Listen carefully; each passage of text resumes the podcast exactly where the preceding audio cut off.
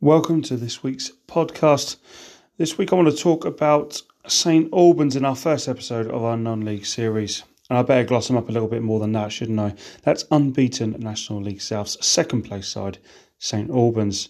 Also grabbing reaction to the FA Trophy draw and five teams that are in my bet slip for this weekend.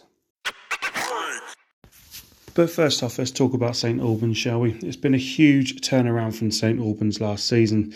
They finished 20th with 37 points and 41 goals, of which Joey Iaciofano got 15 of them. Lost him to Havant and Waterlooville in the summer, and fans at Clarence Park would have been a bit concerned. But former Borehamwood manager Ian Allinson, who is coming up to his fifth year anniversary at the club, is certainly changing their fortunes uh, before last season. Allinson had always been had St Albans in the top ten in the full seasons that he's been at the club, and this year the playoffs or promotion is certainly in the back of the minds for some. Surely, in the middle of a five-game run without conceding a single goal, I mean that is crazy and such hard work at this level to to achieve that. In fact, they've only conceded one in the last seven, and only four in the whole season so far. It's absolutely fantastic defensive work that they've been doing up down at St Albans, and that they've even faced Hampton and Richmond, Dartford, and Eastbourne too. So they've even achieved this against the sides currently near the top of the division. So leading marksman is Shaun Jeffers and is the Saints' top scorer with five at the moment since his move from Chelmsford.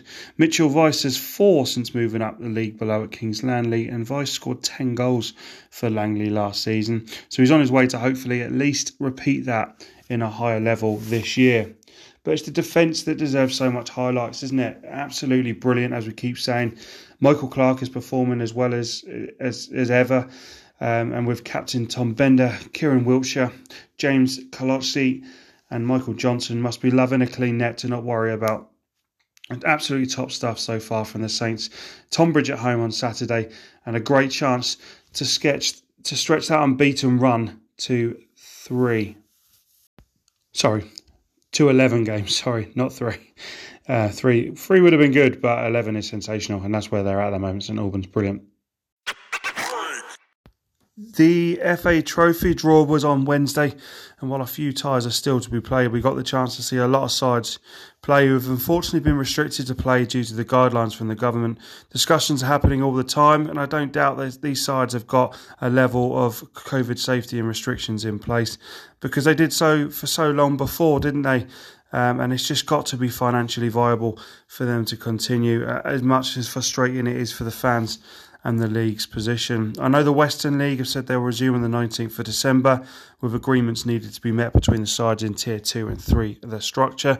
Uh, news of Weymouth having to reduce cap- capacity this week due to being let down by a minority of supporters not abiding by rules does not give football's return any positives. But at least they're taking action and taking steps to try and eradicate them problems moving forward a lot of leagues want to extend the season to June to fulfill all the fixtures, and that is still in discussions. I know 76% of clubs from the Southern, Northern, and Isthmian Premier Leagues voted to keep the league suspended, with reviews due again on the 16th and the 30th of December.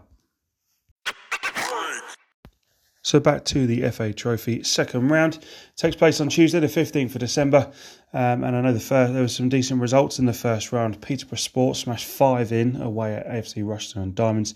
City of Liverpool shocked Buxton of the Northern Premier. The reward for them is a trip to National Northside Darlington. Basford, Coleshill, Bognor Regis, and Truro, other sides to hit five over a few days of the competition. And great away win on Wednesday for Maldon and Tiptree, away at Enfield on a penalty shootout. For the second round, there's some good looking ties. Um, you know, Ashton United knocked out South Shields, they host York City. Evesham United will be hoping for a shock up against Boston United, and Haringey, who, who host high flying National South side Eastbourne. Frome Town host Hampton and Richmond in another tie that looks to have a bit of juice about it. Blyth take on Morpeth with the home with a home tie against Notts County awaiting them, them as a prize in round three. I'm sure Connor Roberts will be taking an interest in that when Blyth take on Morpeth and can he get up against his former side. St Albans, who we spoke about earlier on, um, if they get through Cray, ironically a side who score a hell of a lot of goals, so St Albans' defence will will be uh, pushed um, for to try and prevent an upset there. And they'll, they'll want to pick their wits. Um, and if they go through against current second place in the National League side, Sutton United, uh, the, the third round tie takes place on Saturday, 19th of December.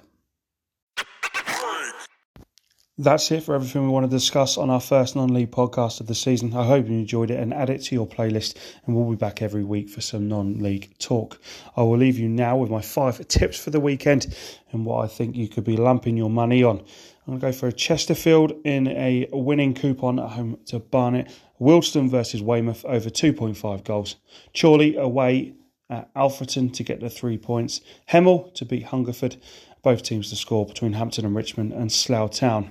Five of them results will give you around about an 18 to 1 shot worth a couple of quid at the weekend. That's what I'll be putting my money on anyway.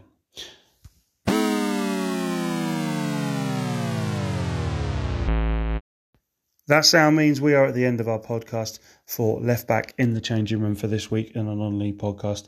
Uh, thank you very much for watching. Don't forget to also check us out on our YouTube platform, 1986, the word 19 and then digits of 86, and you will find weekly video uploads on there as well, featuring your side. Thank you for listening, and we'll see you next week on Left Back in the Changing Room podcast.